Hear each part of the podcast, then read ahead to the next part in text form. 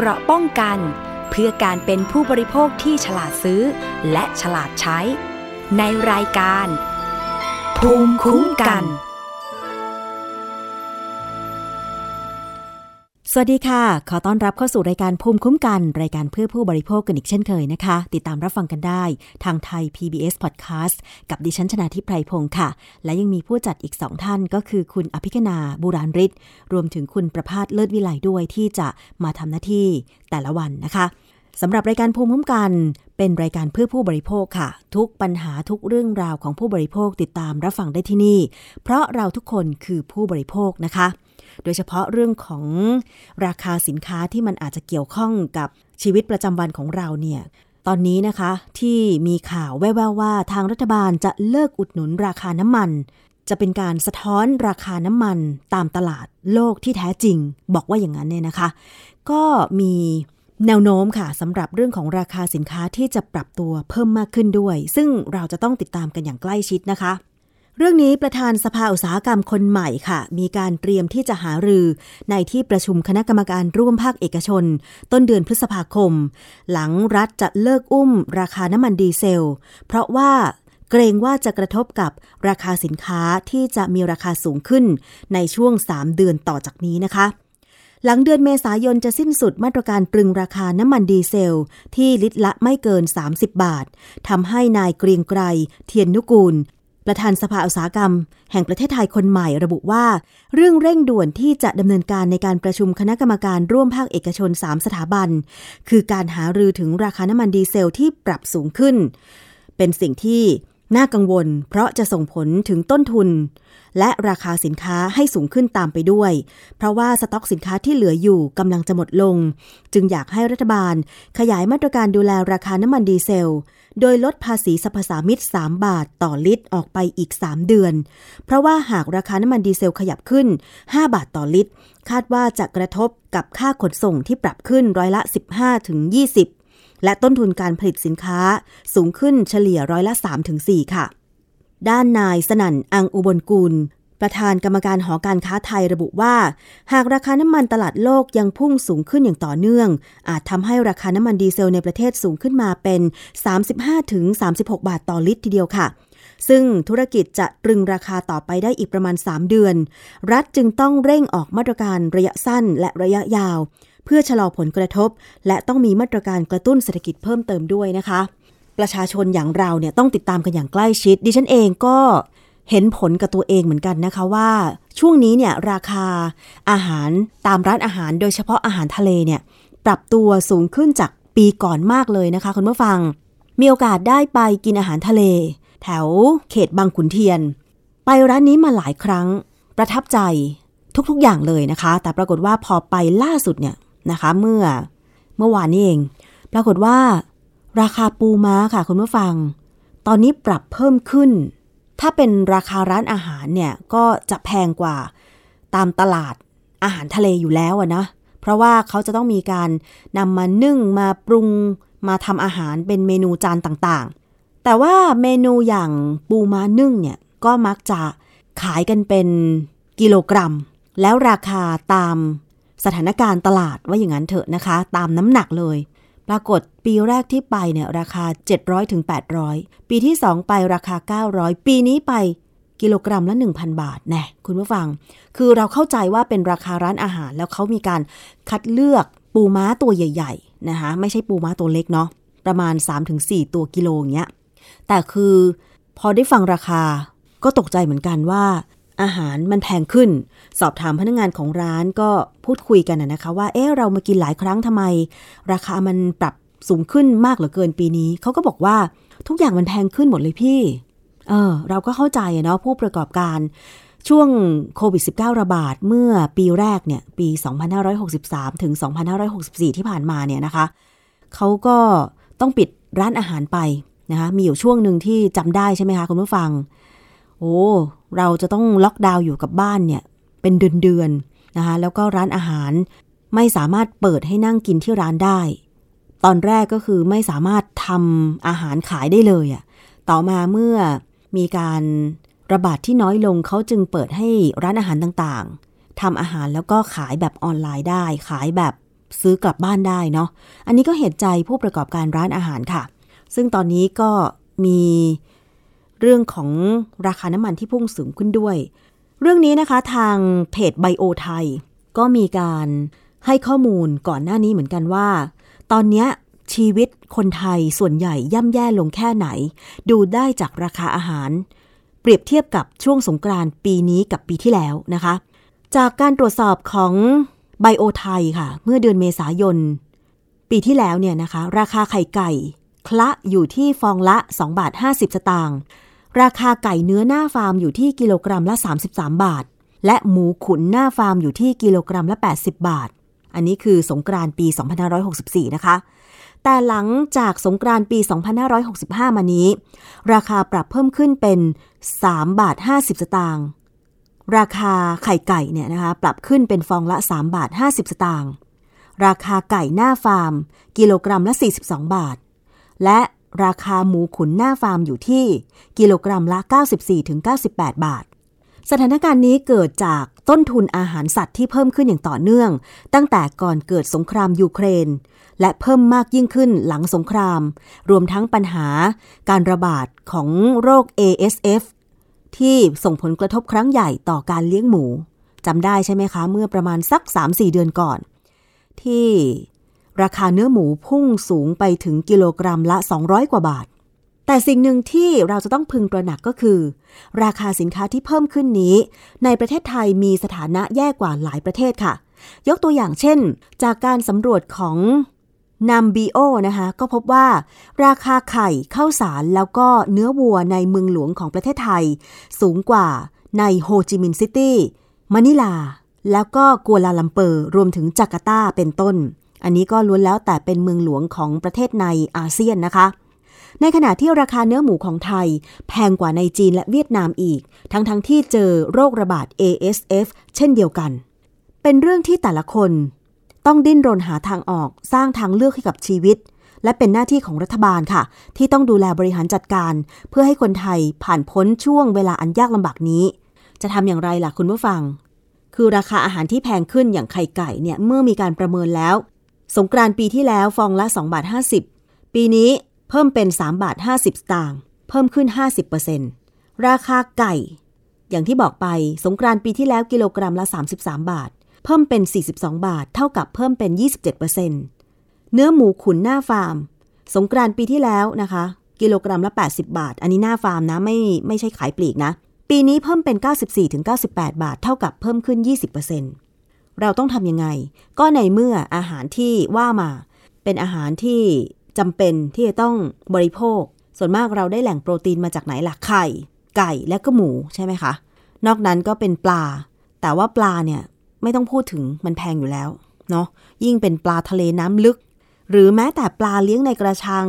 ปลาเลี้ยงในบ่อก็ตาม ถ้าจะถูกหน่อยก็คือปลานิลเลี้ยงในบ่อนะคะ หรือไม่งั้นก็ปลาดุก อันเนี้ยถูกหน่อย ใช่ไหมคะ แต่ถ้าเป็นอย่างปลาเนื้ออ่อน หรือว่าปลาเลี้ยงในกระชังปลากระพงอะไรอย่างเงี้ย เวลาขายในร้านอาหารตัวละเป็น 2-300 บาท ตอนนี้ไม่แน่ใจเหมือนกันเพราะว่าดิฉันไม่ได้ไปตลาดอาหารทะเลแถว แถวชนบุรีหรือว่าแถวอื่นๆเนี่ยก็เลยไม่แน่ใจว่าปลากระพงเนี่ยตอนนี้กิโลกรัมละเท่าไหร่ น่าจะไม่ต่ำกว่า 200 หรือ 300 บาทไปแล้วก็ไม่แน่ใจ เดี๋ยวเราจะต้องจับตากันค่ะ ว่าทางรัฐบาลเนี่ยจะมีการอุ้มนะคะ เรื่องของค่าครองชีพคนไทยไม่ให้มันสูงมากไปกว่านี้อย่างไร ทั้งทั้งที่บางคนก็บอกว่า ฉันก็ประหยัดแล้วประหยัดอีกเนาะตอนนี้ค่าไฟเนี่ยก็เพิ่มขึ้นอีกแล้ว หลังจากที่มีการประกาศขึ้นค่า FT หรือค่าไฟฟ้าผันแปรตามราคาพลังงานที่นำมาผลิตกระแสไฟฟ้านะคะ หลายคนโอดครวญไปตามๆกันเลยค่ะว่าค่าไฟเดือนเมษายนเนี่ยพุ่งสูงขึ้นบางบ้านเนี่ยสามพันกว่าบาท4,000กว่าบาท ทั้งๆทที่ก็เป็นเป็นบ้านอยู่อาศัยบ้านพักธรรมดานะคะ มีสมาชิกอยู่อาศัยในบ้านเรือนแค่ไม่กี่คน 3-4 คน แต่มันเพิ่มสูงขึ้นก็เพราะว่า หน้าร้อนเราเปิด air condition กันเยอะ หรือเปิดพัดลมกันแทบตลอดทั้งวัน บางบ้านต้องเรียกว่ายอมที่จะ จ่ายค่าไฟเพิ่มมากขึ้น เพราะว่ามันไม่ไหวจริง ๆ กับอากาศที่ร้อนนะคะ อีกเรื่องหนึ่งค่ะมาติดตามเรื่องของอาหารนะคะ ที่พบการปนเปื้อนของเชื้อจุลินทรีย์ เกินกว่ามาตรฐาน ซึ่งอาจจะส่งผลกระทบกับสุขภาพร่างกายของเราได้นะคะสำนักงงานคณะกรรมการอาหารและยา เข้าไปตรวจสอบสถานที่ผลิตอาหารเพื่อจำหน่าย บริษัท Goody World จำกัดนะคะ ตั้งอยู่เลขที่ 73 ซอยเทียนทะเล 30 ถนนบางขุนเทียนชายทะเลแขวงท่าข้าม เขตบางขุนเทียนกรุงเทพค่ะ เมื่อ 22 ธันวาคม 2564 ที่ผ่านมา พร้อมกับเก็บตัวอย่างผลิตภัณฑ์อาหารส่งตรวจวิเคราะห์คุณภาพ ณกรมวิทยาศาสตร์การแพทย์นะคะ สิ่งที่ไปเก็บตัวอย่างมาตรวจนั่นก็คือ ผลิตภัณฑ์สาหร่ายทะเลปรุงรสค่ะคุณผู้ฟังปรากฏว่าพบข้อบกพร่องจำนวน 2 ตัวอย่างนะคะ โดยพบเชื้อจุลินทรีย์ ในผลิตภัณฑ์สาหร่ายทะเลปรุงรสที่ทำให้เกิดโรค Bacillus cereus ไม่เป็นไปตามมาตรฐานที่กำหนด ในประกาศกระทรวงสาธารณสุขฉบับที่ 416 พุทธศักราช 2563 นะคะ ในเรื่องของการกำหนดคุณภาพหรือมาตรฐาน หลักเกณฑ์เงื่อนไข และวิธีการในการตรวจวิเคราะห์ของอาหารด้านจุลินทรีย์ ที่ทำให้เกิดโรค ที่กำหนดให้ตรวจพบเชื้อนะคะ Bacillus cereus ได้ไม่เกิน 100 CFU ต่อกรัม อันนี้เป็นหน่วยของทางด้านวิทยาศาสตร์อาหารนะคะ เชื้อ Bacillus cereus เนี่ยนะคะ คุณผู้ฟัง มันมีผลกระทบกับสุขภาพของเราอย่างไร ดิฉันมีข้อมูลจากเว็บ Food Network Solution ซึ่งเรียบเรียงข้อมูลโดยผู้ช่วยศาสตราจารย์ดร พิมพ์เพ็ญ พรเฉลิมพงศ์ศาสตราจารย์เกียรติคุณดร นิธิยา รัตนาปนนท์อธิบายไว้ว่า Bacillus cereus คือแบคทีเรียในกลุ่ม Bacillus ซึ่งเป็นชนิดที่ทำให้เกิดโรค ย้อมติดสีแกรมบวก รูปร่างเป็นท่อนนะคะ สร้างสปอร์เจริญได้ในอากาศ สามารถสร้างสารพิษที่ทนต่อความร้อนได้ เจริญได้ดีที่อุณหภูมิปานกลาง ในร่างกายมนุษย์และสัตว์เลือดอุ่น อุณหภูมิที่เหมาะสมก็คือ 28-37 องศาเซลเซียส ไม่เจริญที่อุณหภูมิต่ำกว่า 4 องศาเซลเซียส และสูงกว่า 55 องศาเซลเซียสนะคะ แหล่งที่พบเชื้อ Bacillus cereus เนี่ย พบได้ทั่วไปในธรรมชาติในดิน น้ำเชื้อสร้างสปอร์ซึ่งทนความแห้งแล้งได้ดี สปอร์จึงพบได้ ทั่วไปในฝุ่น ควัน และปะปนมากับอาหารแห้ง เช่นน้ำตาล วัตถุเจือปนอาหาร เครื่องเทศ และพบบ่อยในอาหารกลุ่มแป้ง เมล็ดธัญชาติ เช่น ข้าวหุงสุก เส้นก๋วยเตี๋ยว พาสต้า อาหารกึ่งสำเร็จรูป อย่างเช่น ข้าวกึ่งสำเร็จรูปนะคะ โรคและอาการของโรคค่ะ ก็คือโรคอาหารเป็นพิษ เกิดจาก Bacillus cereus ทำให้เกิดอาการสองลักษณะนะคะก็คือ อาการอาเจียน เกิดจากที่ร่างกายได้รับสารพิษ ที่แบคทีเรียสร้างขึ้นในอาหารก่อนที่จะบริโภคเข้าไป สารพิษนี้ทนต่ออุณหภูมิสูง และทนต่อความเป็นกรดในกระเพาะอาหารได้ดีค่ะผู้ป่วยจะเกิดอาการคลื่นไส้และอาเจียน ภายหลังจากการบริโภคอาหารที่มีสารพิษเข้าไปประมาณ 5 ชั่วโมง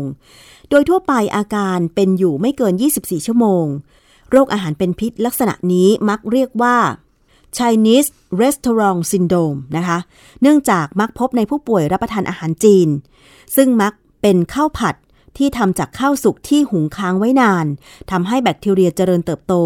และสารพิษทนต่อความร้อนก่อนนำมาปรุงหรือทำให้ร้อนใหม่ รวมถึงมีอาการถ่ายเหลว เกิดจากการบริโภคอาหารที่มีเซลล์ของแบคทีเรีย และเพิ่มจำนวนในลำไส้ของมนุษย์ ใช้เวลาฟักตัวประมาณ 8-16 ชั่วโมง มีสารพิษ enterotoxin ที่ไม่ทนต่อความร้อนทำให้เกิดอาการปวดท้องเป็นตะคริวที่ท้อง และถ่ายอุจจาระเหลวโดยทั่วไป มีอาการอยู่ไม่เกิน 14 ชั่วโมง ปริมาณเชื้อที่ทำให้เกิดโรคอยู่ที่ประมาณ 100ถึง100,000เซลล์ต่อกรัมนะคะ สำหรับสภาพแวดล้อมที่มีผลกับการเจริญอากาศนะคะ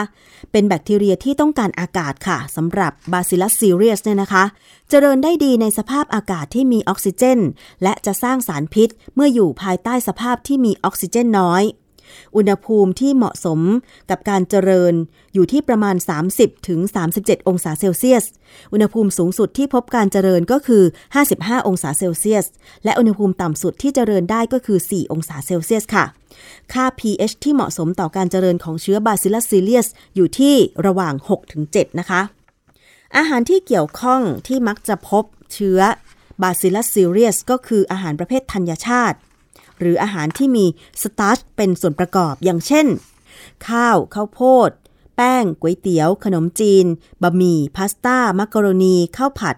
ขนมข้าวกล้อง เนยแข็ง ผักสลัด อาหารที่มีเนื้อสัตว์เป็นส่วนประกอบ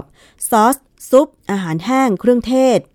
การบริการอาหารที่ต้องเตรียมอาหารจำนวนมาก ล่วงหน้าเป็นเวลานานอย่างเช่น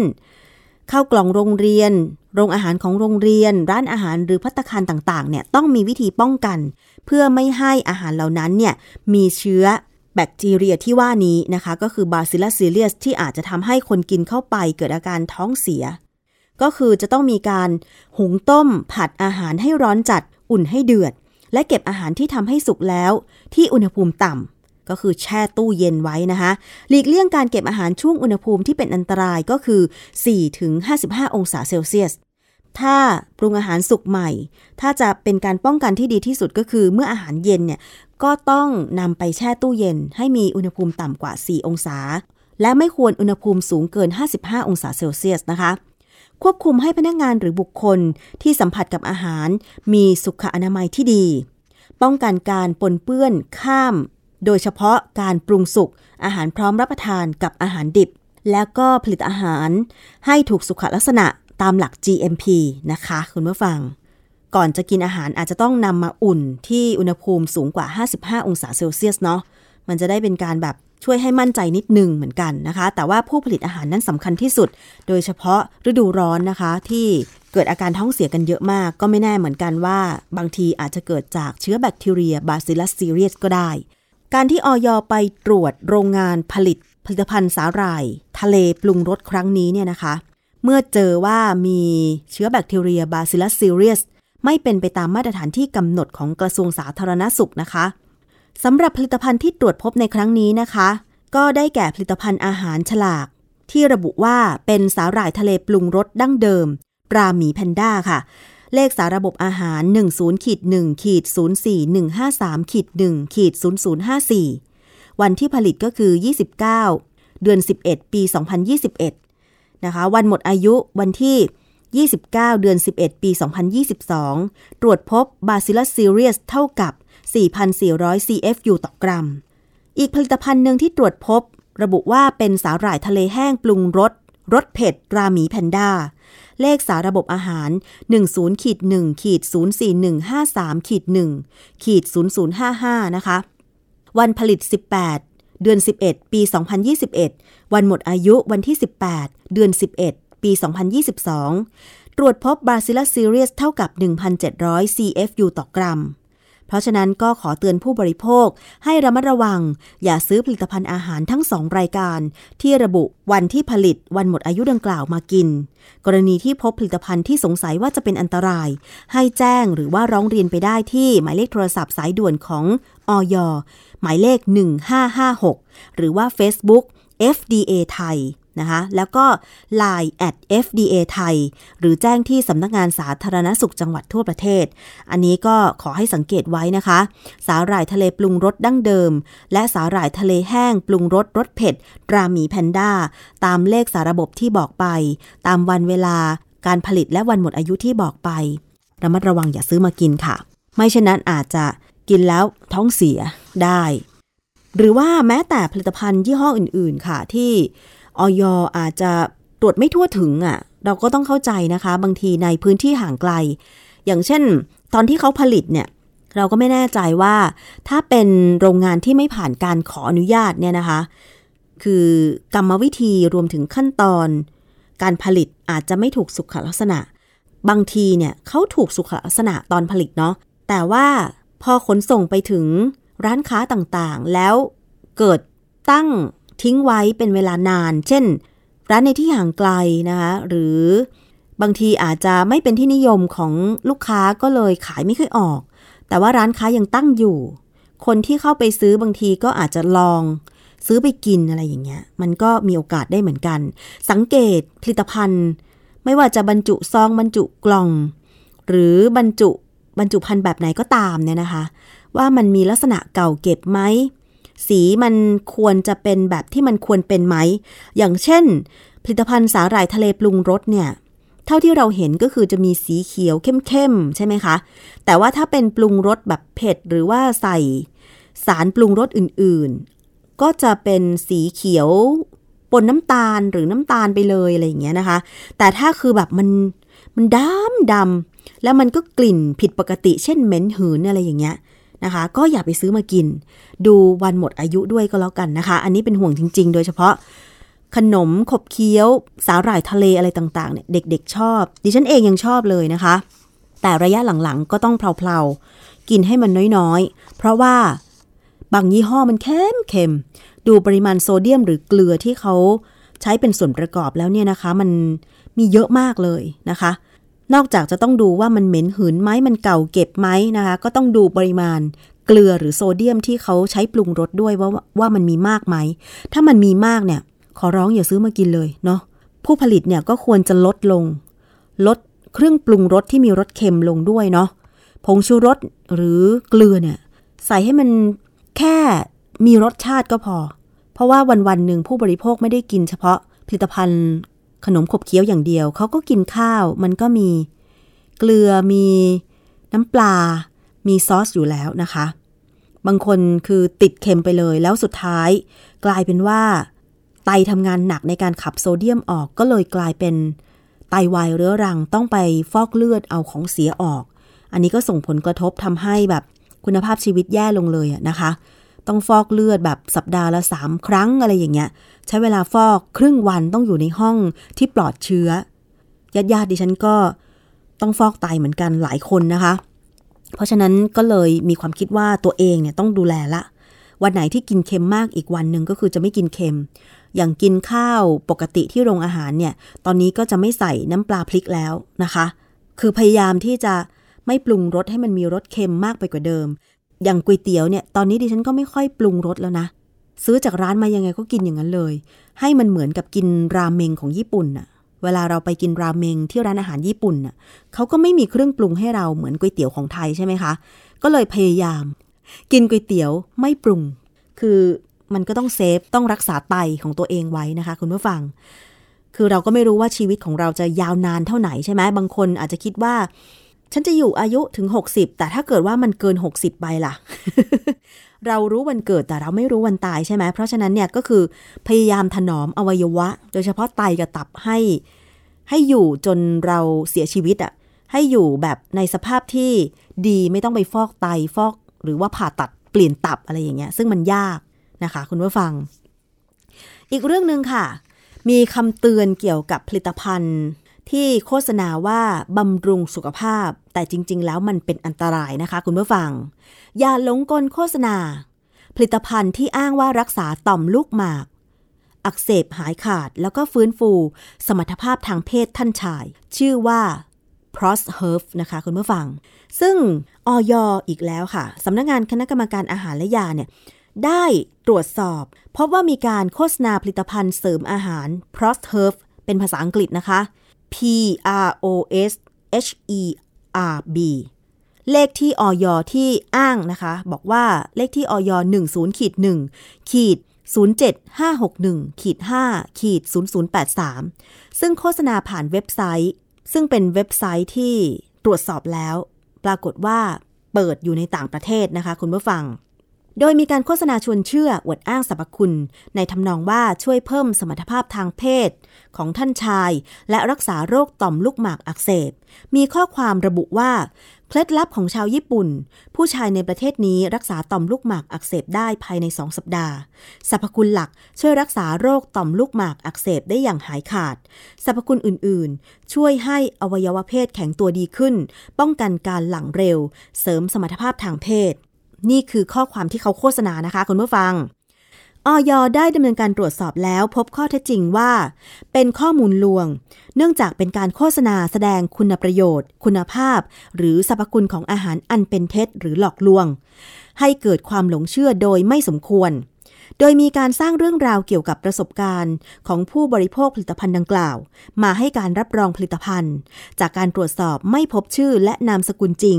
และพบว่าวิธีการสั่งซื้อผลิตภัณฑ์จะต้องกรอกชื่อ หมายเลขโทรศัพท์ที่อยู่ และกดคำว่าสั่งซื้อ p r o s h e r f ตอนนี้ นอกจากนี้นะคะ เว็บไซต์โฆษณาผลิตภัณฑ์ เป็นเว็บไซต์ที่จดทะเบียนในต่างประเทศค่ะ ซึ่งถ้าหากเกิดปัญหาการบริโภคผลิตภัณฑ์เนี่ยก็จะไม่สามารถตามหาผู้รับผิดชอบได้ ดังนั้นขอเตือนประชาชนค่ะ อย่าหลงเชื่อโฆษณาลักษณะนี้ แล้วก็ซื้อผลิตภัณฑ์ p r o s h e r f มาใช้นะคะออยเนี่ยขอเตือนเลย ว่าอย่าหลงเชื่อไปซื้อผลิตภัณฑ์อาหารใด ๆ ที่โฆษณาเกี่ยวกับสรรพคุณว่ามีส่วนช่วยในการรักษาโรคต่อมลูกหมากอักเสบหรือ เพิ่มสมรรถภาพทางเพศ โดยเฉพาะกรณีของการโฆษณาว่าช่วยเสริมสมรรถภาพทางเพศ ที่ผ่านมาออยมักตรวจพบว่า มีส่วนผสมของยาแผนปัจจุบัน ซึ่งอาจมีผลข้างเคียงเป็นอันตรายถึงชีวิตนะคะ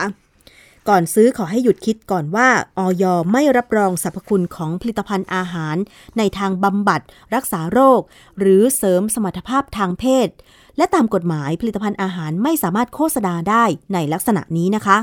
ซึ่งถ้าหากพบเห็นให้สงสัยไว้ก่อน ว่าเป็นโฆษณาที่ไม่ได้รับอนุญาตจากออยแน่นอน กรณีมีอาการเจ็บป่วยหรือผิดปกติในร่างกายเนี่ย คุณก็ต้องไปปรึกษาคุณหมอ เพื่อรับการรักษาให้ถูกต้อง ซึ่งดิฉันคิดว่าอาการหย่อนสมรรถภาพทางเพศในท่านชายเนี่ย มันเป็นอาการที่คุณหมอ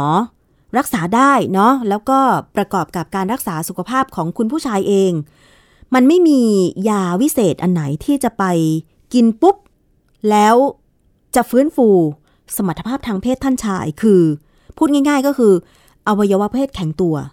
เพราะว่าเท่าที่ดิฉันฟังคุณหมอสัมภาษณ์มาเนี่ย ไม่มีผลิตภัณฑ์เลย ไม่มีผลิตภัณฑ์ใดเลยที่จะช่วยได้แบบนี้ มันเป็นโฆษณาหลอกลวงเกินจริงทำให้เราเสียเงินไปเปล่าๆนะคะ เท่าที่ฟังคุณหมอตอบคำถาม ของคุณผู้ชายเนี่ยก็คือว่า การรักษาจะต้องใช้ระยะเวลา ประกอบกับจะต้องมีการออกกำลังกายอย่างสม่ำเสมอ งดเครื่องดื่มแอลกอฮอล์นะคะ งดยาหรือสารเสพติดใด ๆ ที่มันจะไปทำให้สุขภาพไม่ดีนะคะอันนี้คือแบบหลักๆเลยนะคะ เพราะฉะนั้นเนี่ย ถ้าเจอโฆษณาเกี่ยวกับผลิตภัณฑ์ใดก็ตามที่บอกว่าช่วยเสริมสมรรถภาพทางเพศ รักษาโรคต่อมลูกหมากเนี่ยนะคะ ให้สงสัยไว้ก่อนว่า หลอกลวงเป็นเท็จ จะหลอกเอาเงินเรา แล้วถ้าเกิดใครหลงเชื่อกินไปไม่แน่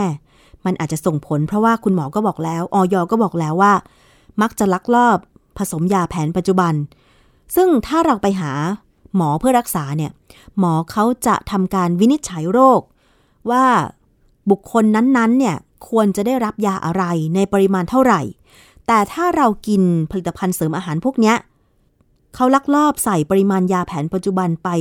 ในปริมาณเท่าไหร่เราก็ไม่ทราบ แล้วถ้าเกิดเราได้รับยา ในปริมาณที่มากเกินไป อาจจะส่งผล เช่นบางคนอาจจะเป็น ความดันโลหิตสูง เบาหวานโรคหัวใจอยู่แล้วเนี่ย ถ้าเกิดมันไปมีผลต่อหัวใจ หรืออาการอื่นๆของร่างกายล่ะทำให้เราเจ็บป่วยหนักกว่าเดิมอะ คุณจะกินอยู่ไหม อันนี้เราต้องคิดไว้ก่อนเนาะคุณผู้ฟัง เพราะว่า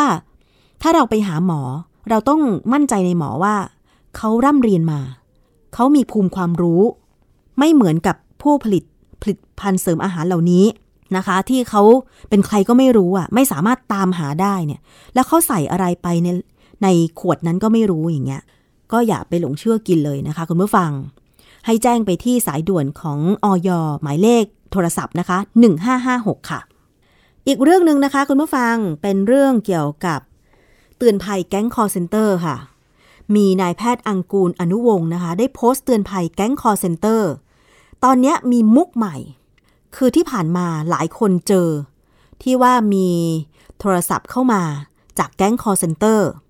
นะคะแล้วก็บอกว่าเรามีพัสดุตกค้าง หรือมีคนแอบอ้างส่ง พัสดุในนามชื่อของเราให้คุณไปแจ้งความกับตำรวจ ตามสถานีตำรวจอยู่ในท้องที่ไกลๆ ซึ่งหลายคนไปไม่ได้ แก๊งคอลเซ็นเตอร์ก็เลยหลอกลวง ให้คุยวิดีโอคอลกับเจ้าหน้าที่ตำรวจสอนอนั้นสอพอนั้นสอพอนี้นะคะ แต่ไม่ใช่ตัวจริง เป็นการหลอกลวงทั้งสิ้น แล้วบางคนหลงเชื่อ กับการที่แก๊งคอลเซ็นเตอร์บอกว่าขอตรวจสอบเส้นทางการเงิน ให้คุณโอนเงินเข้าไป บางคนนี่สูญเงินเป็นล้านบาท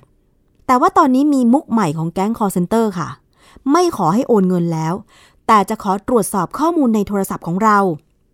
โดยจะให้เราเนี่ยไปดาวน์โหลดโปรแกรมตัวหนึ่ง ซึ่งจะสามารถรีโมทเข้ามายังโทรศัพท์มือถือของเหยื่อได้โดยตรง เขาบอกว่า จะให้คุณไปดาวน์โหลดโปรแกรมตัวนี้มา ติดตั้งในมือถือ แล้วเล่เหลี่ยมของแก๊งคอลเซ็นเตอร์ก็คือว่า จะอาศัยความรู้ด้านเทคโนโลยี มาส่องดู ข้อมูลในโทรศัพท์มือถือของเรา ซึ่งบางคนเนี่ยนะคะ ไม่ทันได้ตั้งตัว ก็คิดว่าแอปพลิเคชัน หรือโปรแกรมตัวนั้นน่ะคงไม่เป็นอันตรายใด ๆ หรอก แต่จริง ๆ แล้วมันก็คือ การรีโมทอยู่ที่ไหนก็ได้บนโลกใบนี้ สามารถส่องดูข้อมูลโทรศัพท์ของเราได้หมดเลยนะคะ เรียกง่าย ๆ ก็คือว่ามาล้วงข้อมูลในโทรศัพท์ของคุณได้เลย จากนั้นเนี่ยแก๊งคอลเซ็นเตอร์ก็จะชวนคุยหรือว่าข่มขู่อย่างอื่น และอาศัยจังหวะคุยแนบหูกับแอปพลิเคชันของธนาคารต่างๆ กว่าเหยื่อจะรู้ตัวอีกทีก็อาจจะไม่ทันซะแล้ว ก็คือว่าพอได้ข้อมูลจากโทรศัพท์มือถือของเราเนี่ย อย่างเช่นบางคนอาจจะมีการบันทึกรหัสผ่านอะไรไว้ เพราะว่ากลัวจะลืมใช่ไหมตอนนี้มันมีโน้ตในโทรศัพท์มือถืออะบางคนโน้ตไว้อะก็เลยกลายเป็นแก๊งคอลเซ็นเตอร์ส่องข้อมูลล้วงข้อมูลของเราจาก แอปพลิเคชัน หรือโปรแกรมที่เขาหลอกให้เราดาวน์โหลดมาติดตั้งในมือถือของเรา อาจจะแฮ็กข้อมูลแฮ็กเงินของเราไป แอบโอนเงินจากบัญชีธนาคารโมบายแบงกิ้งของเราไปอย่างเงี้ย เพราะฉะนั้นก็อย่าหลงเชื่อค่ะคุณผู้ฟัง ถ้ามีโทรศัพท์เข้ามาจะขอตรวจสอบข้อมูลในโทรศัพท์มือถือ และข่มขู่เราว่าเราทำผิดกฎหมาย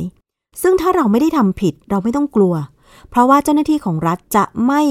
สามารถตรวจสอบข้อมูลในโทรศัพท์มือถือของเรา ทางออนไลน์ได้ยกเว้นว่าคุณไปก่อคดีขึ้นมา และจะต้องตรวจสอบกันจากมือถือโดยตรง ไม่ใช่ ให้เราดาวน์โหลดโปรแกรมตัวใดตัวหนึ่งมา ติดตั้งในมือถือ อันนี้ไม่ใช่อย่างแน่นอนนะคะ อย่าหลงเชื่อค่ะ อีกเรื่องหนึ่งเป็นเรื่องของการแพ้อาหาร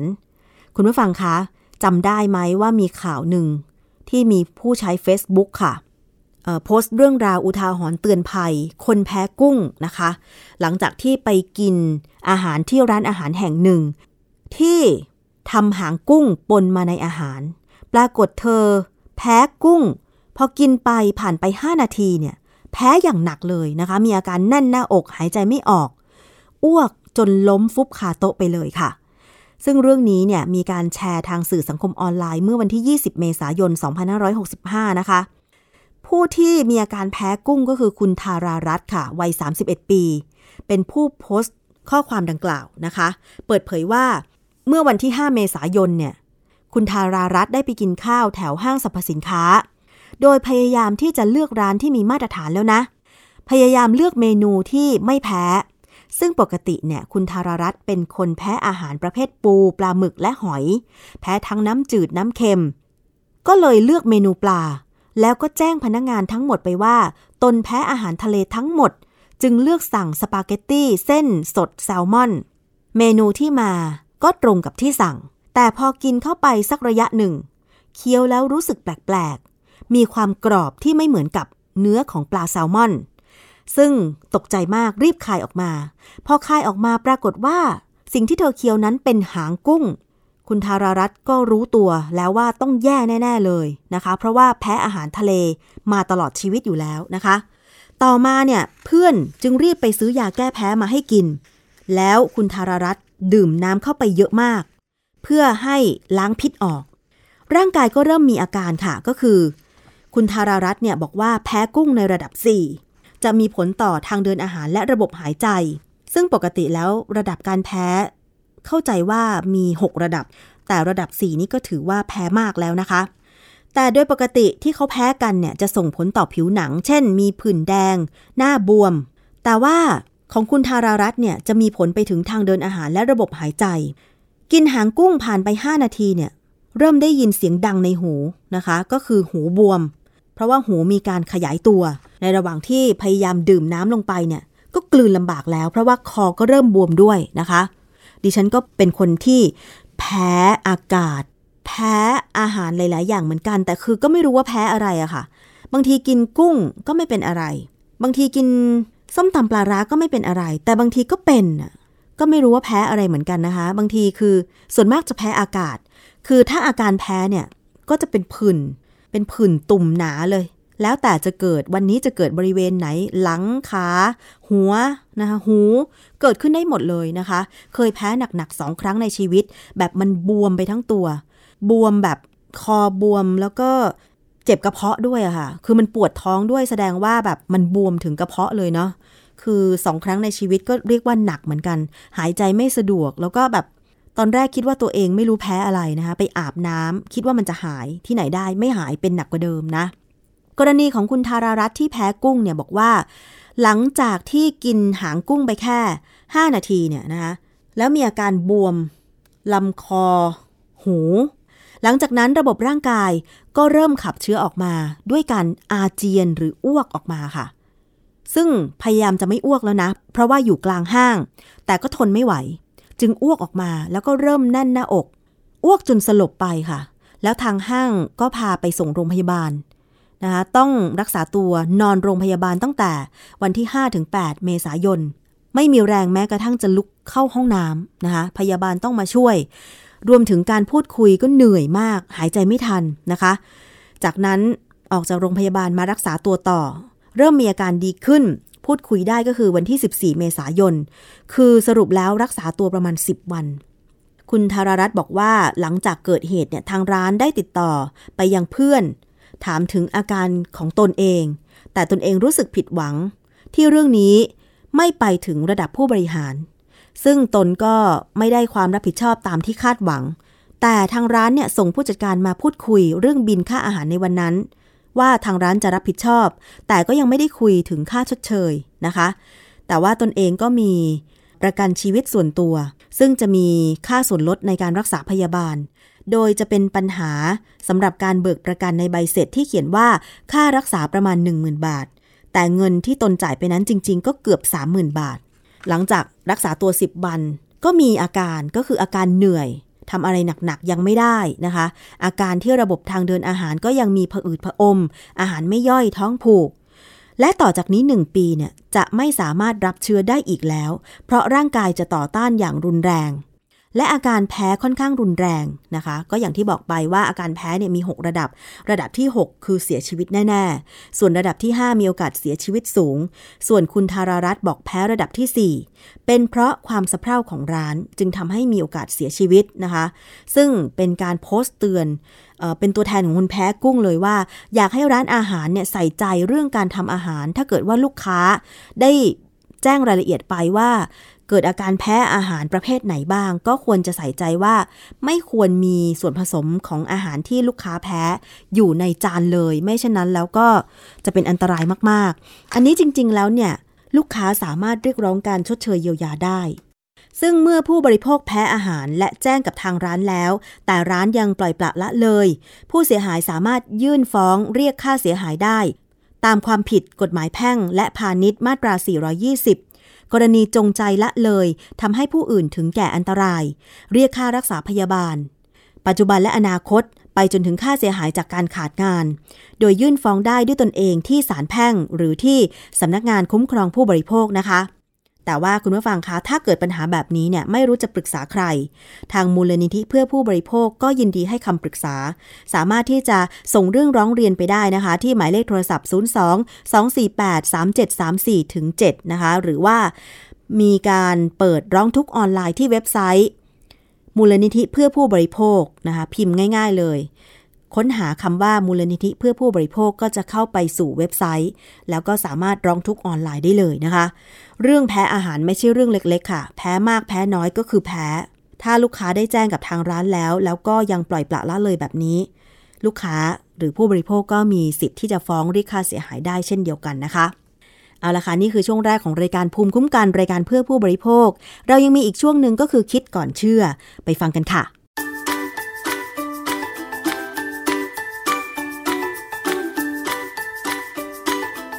วง คิดก่อนเชื่อ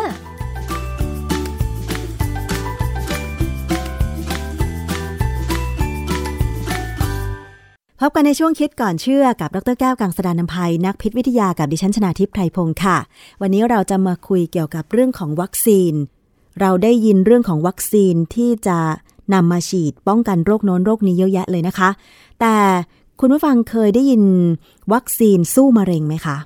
ก็เลยเกิดเป็นคำถามว่า วัคซีนสู้มะเร็งมีด้วยหรือนะคะ ลองมาถามเกี่ยวกับงานวิจัยเรื่องนี้กับอาจารย์แก้วกันค่ะ อาจารย์คะ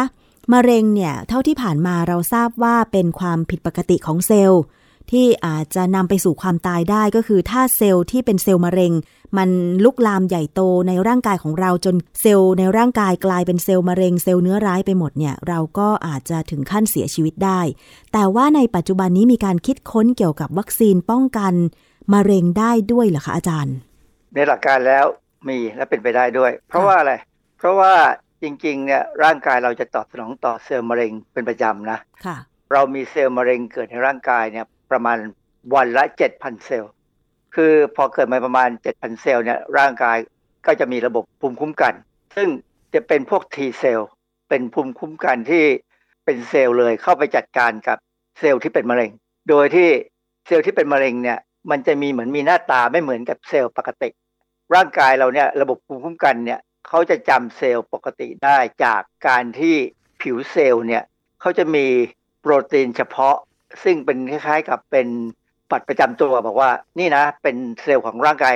นะอย่าไปทำอะไรนะค่ะภูมิคุ้มกันที่เป็น T เซลล์ก็จะไม่ทำอะไรอืมแต่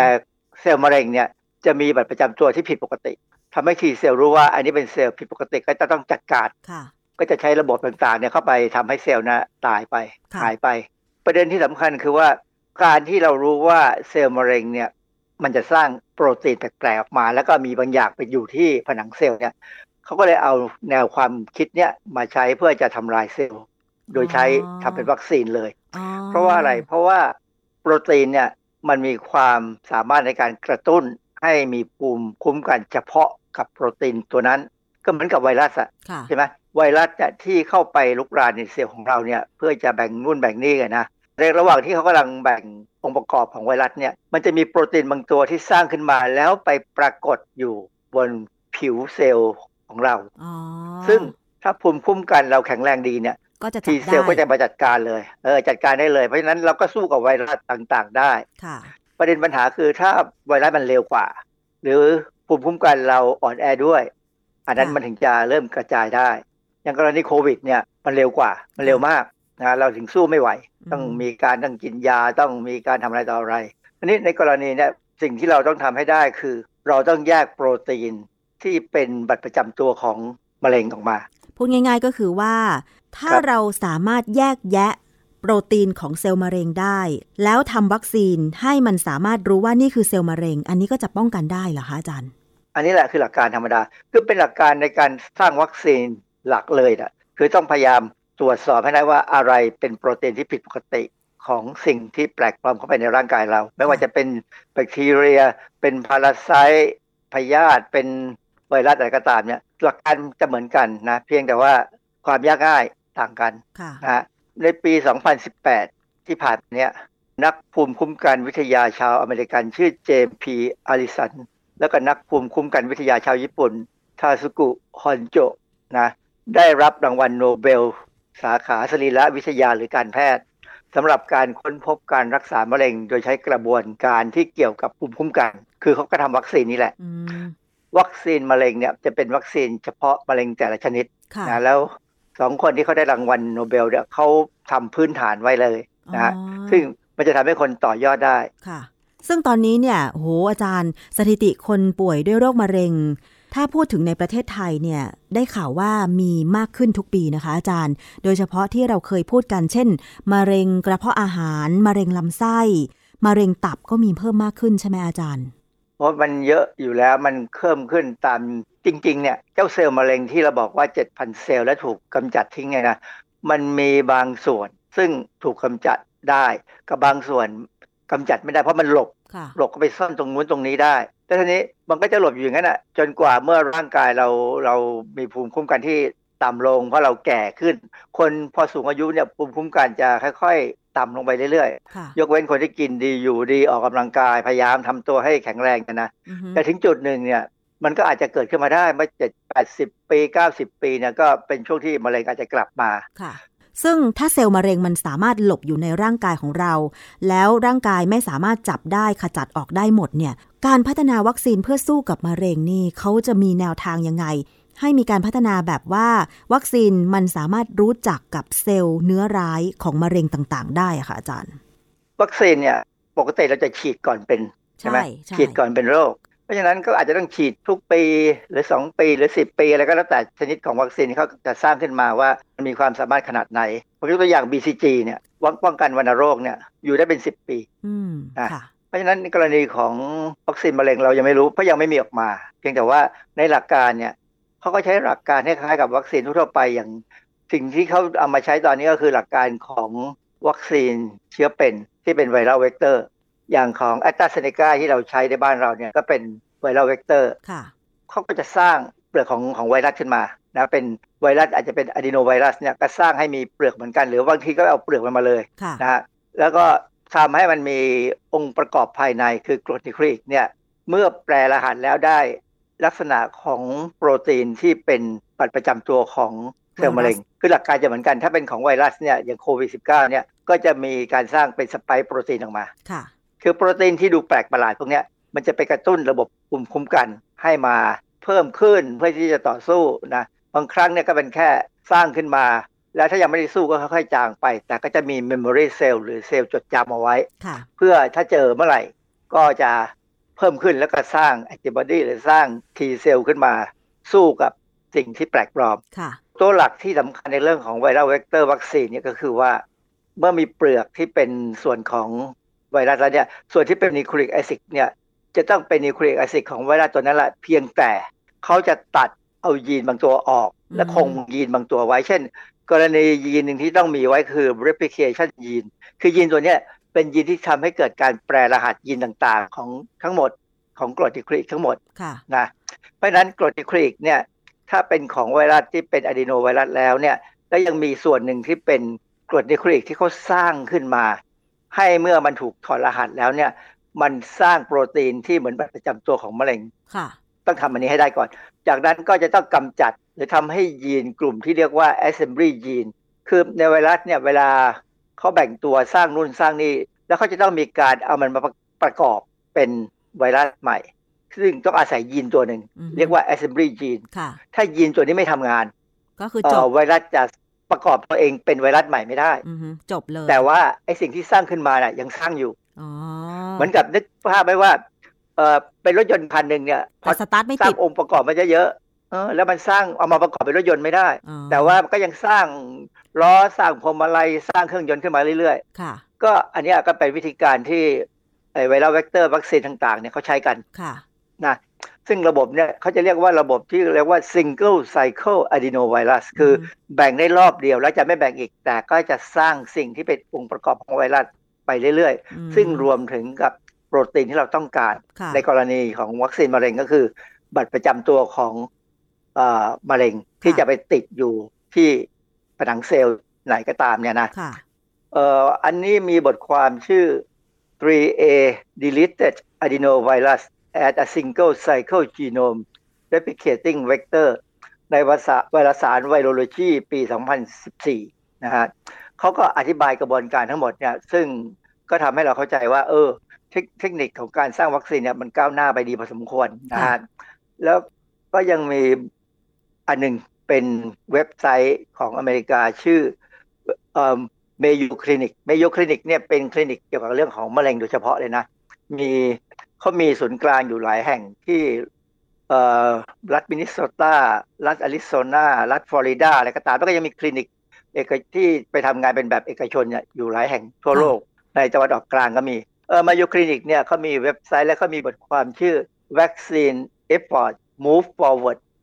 at Mayo Clinic แปลว่าอะไรคะอาจารย์เออก็คือว่ามีการพยายามทำวัคซีนเกี่ยวกับป้องกันมะเร็งนี่แหละ งานวิจัยนี้เขาอธิบายว่ายังไงบ้างคะอาจารย์เกี่ยวกับเรื่องของการถอดรหัสโปรตีนของ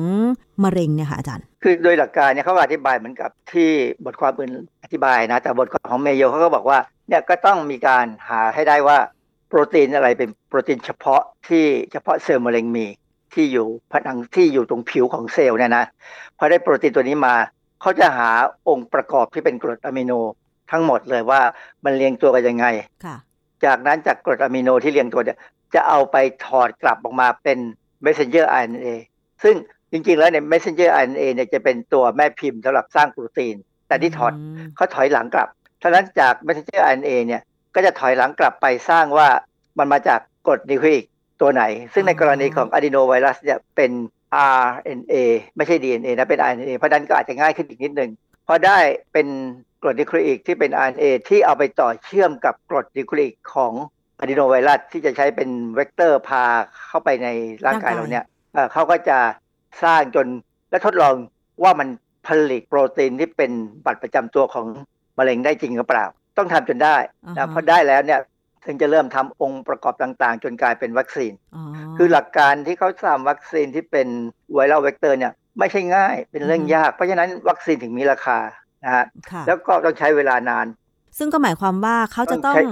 พยายามถอดรหัสของเซลล์มะเร็งให้ได้ก่อน ใช่ไหมถึงจะย้อนกลับไปแล้วก็จะทำยังไงให้สามารถสร้าง viral vector เนี่ย ให้มันนำพาเข้าสู่ร่างกาย จนร่างกายเราจำได้ว่าถ้าเป็นลักษณะแบบนี้นั่นคือเซลล์มะเร็งใช่ไหมอาจารย์ คือไม่ได้เอาจริงตัวเซลล์เอาแค่ตัวโปรตีนที่เป็นลักษณะเฉพาะว่าอันนี้คือมะเร็งนะคือทั้งเซลล์คงไม่ไหวหรอกเพราะว่ามันก็คือเซลล์มันจะใหญ่มากเอาเฉพาะโปรตีนที่เป็นสิ่งที่พอภูมิคุ้มกันเจอจะจำได้เลยว่าไอ้นี่แหละ คือบัตรประจำตัวของมะเร็งนะฮะ แล้วมันจะต่างกันไหมคะว่ามะเร็งแต่ละชนิดมันมันจะมีรหัสโปรตีนต่างกันไหม เช่น มะเร็งกระเพาะอาหาร มะเร็งสมอง มะเร็งมดลูกอะไรอย่างเงี้ยอาจารย์ เท่าที่เขาอธิบายเนี่ยมันต่างกัน ใครจะทำอะไรก็ต้องเตรียมเพาะไปว่าจะเล่นกับมะเร็งอวัยวะไหนค่อยๆทำมันจะเป็นวัคซีนเฉพาะ ไม่ใช่วัคซีนหนึ่งวัคซีนแล้วใช้ได้ทั้งร่างกาย ไม่ถึงอย่างนั้นหรอกมันต้องเป็นเฉพาะ ถ้าลงไปลึกๆเนี่ยตอนนี้เริ่มมีเข้าศึกษาอยู่แล้ว ที่อเมริกาก็มีที่ในยุโรปก็มีที่ ทำวัคซีนนี้ แต่ว่ามันอยู่ขั้นการทดลอง ซึ่งเราไม่จำเป็นต้องใช้ถึงขนาดนี้หมายความว่ามันไม่มีความจำเป็นที่ต้องรีบออกมาใช้ค่ะ อาจารย์แต่มันน่าสนใจตรงที่ว่า ถ้าเรารู้ว่ามะเร็งมีหลายชนิด เกิดขึ้นกับหลายอวัยวะของมนุษย์เนี่ยแล้วถ้าสมมุติว่าต่อไปเขาพัฒนาวัคซีนเพื่อป้องกันมะเร็ง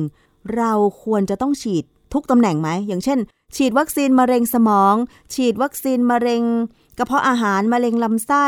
ผู้ชายก็มะเร็งต่อมลูกหมากอะไรอย่างเงี้ยอาจารย์เพราะความจริงพวกนี้มันจะต้องตรวจก่อนว่าเรามีความเสี่ยงขนาดไหน เพราะแต่ละคนมีความเสี่ยงต่อ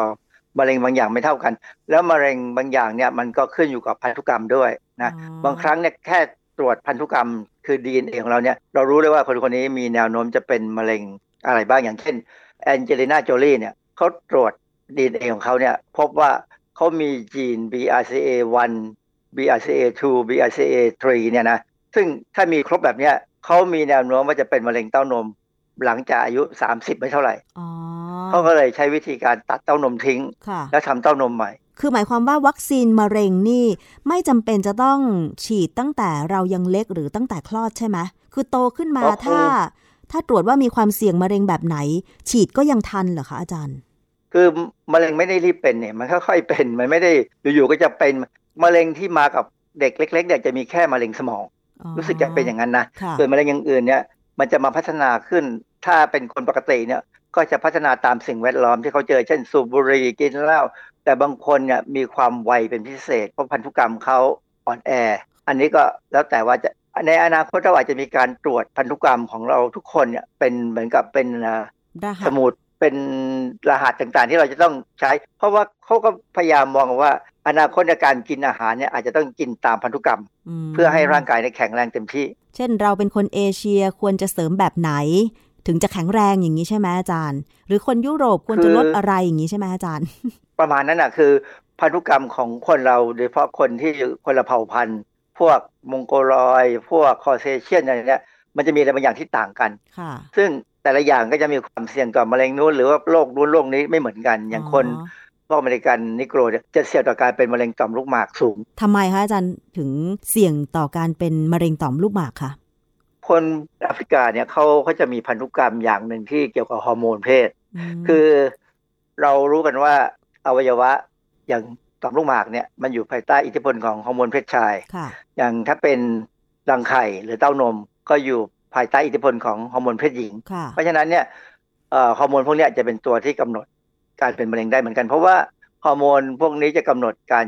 เจริญของเซลล์ด้วย รวมถึงอาหารที่เรากินเข้าไปด้วยไหมฮะอาจารย์ อาหารนี่มีผลนะอาหารมีผล เพราะอาหารมันก็มีผลไปส่งเสริมการสร้างฮอร์โมนมากหรือน้อยอย่างเช่น ถ้าเรากินไขมันสูงเนี่ยเอสโตรเจนเราจะสูงทั้งผู้หญิงผู้ชายนะราะนั้นผู้ชายบางคนที่อ้วนเนี่ยจะมีเต้านมเหมือนกัน แต่ว่าเต้านมไม่ใช่เป็นจะไม่ได้พัฒนาไปทำหน้าที่เป็นเต้านมแบบของผู้หญิง แต่ว่าก็จะมีลักษณะเหมือนเป็นเต้านมเหมือนกัน ค่ะ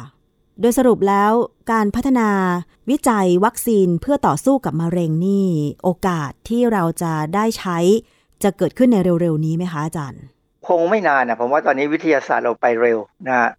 ตอนนี้ก็ก็ต้องรอว่าพวกประเทศที่เขาสามารถมีคนมีเวลามานั่งพัฒนาอะไรพวกนี้ได้เนี่ยเขาก็จะพยายามทำพวกนี้ออกมา เพราะว่าถ้าทำได้มันก็คือเงิน ใช่ แล้วอีกอย่างหนึ่งคือ มันจะช่วยคนได้เยอะนะอาจารย์อย่างเช่น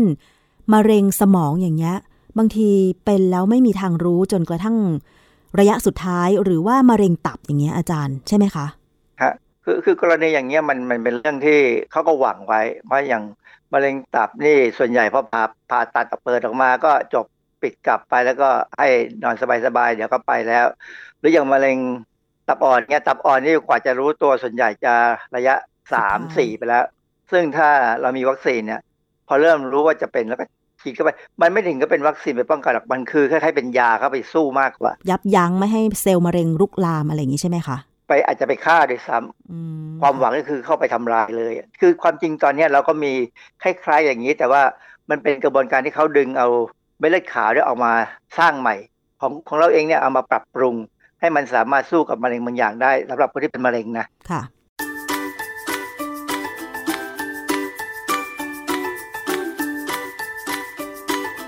ช่วง คิดก่อนเชื่อ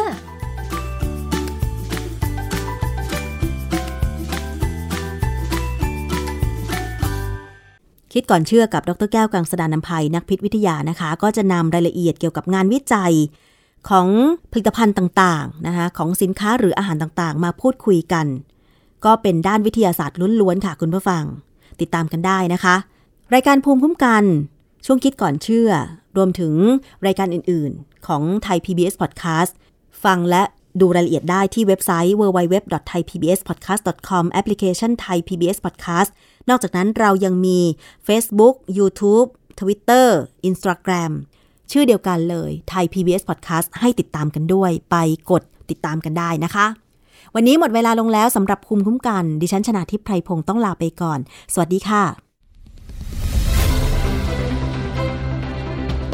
ติดตามรายการได้ที่ www.thaipbspodcast.com แอปพลิเคชัน Thai PBS Podcast หรือฟังผ่านแอปพลิเคชัน Podcast ของ iOS Google Podcast Android Podbean SoundCloud และ Spotify ติดตามความเคลื่อนไหวของรายการและแสดงความคิดเห็น โดยกดถูกใจที่ facebook.com/thaipbspodcast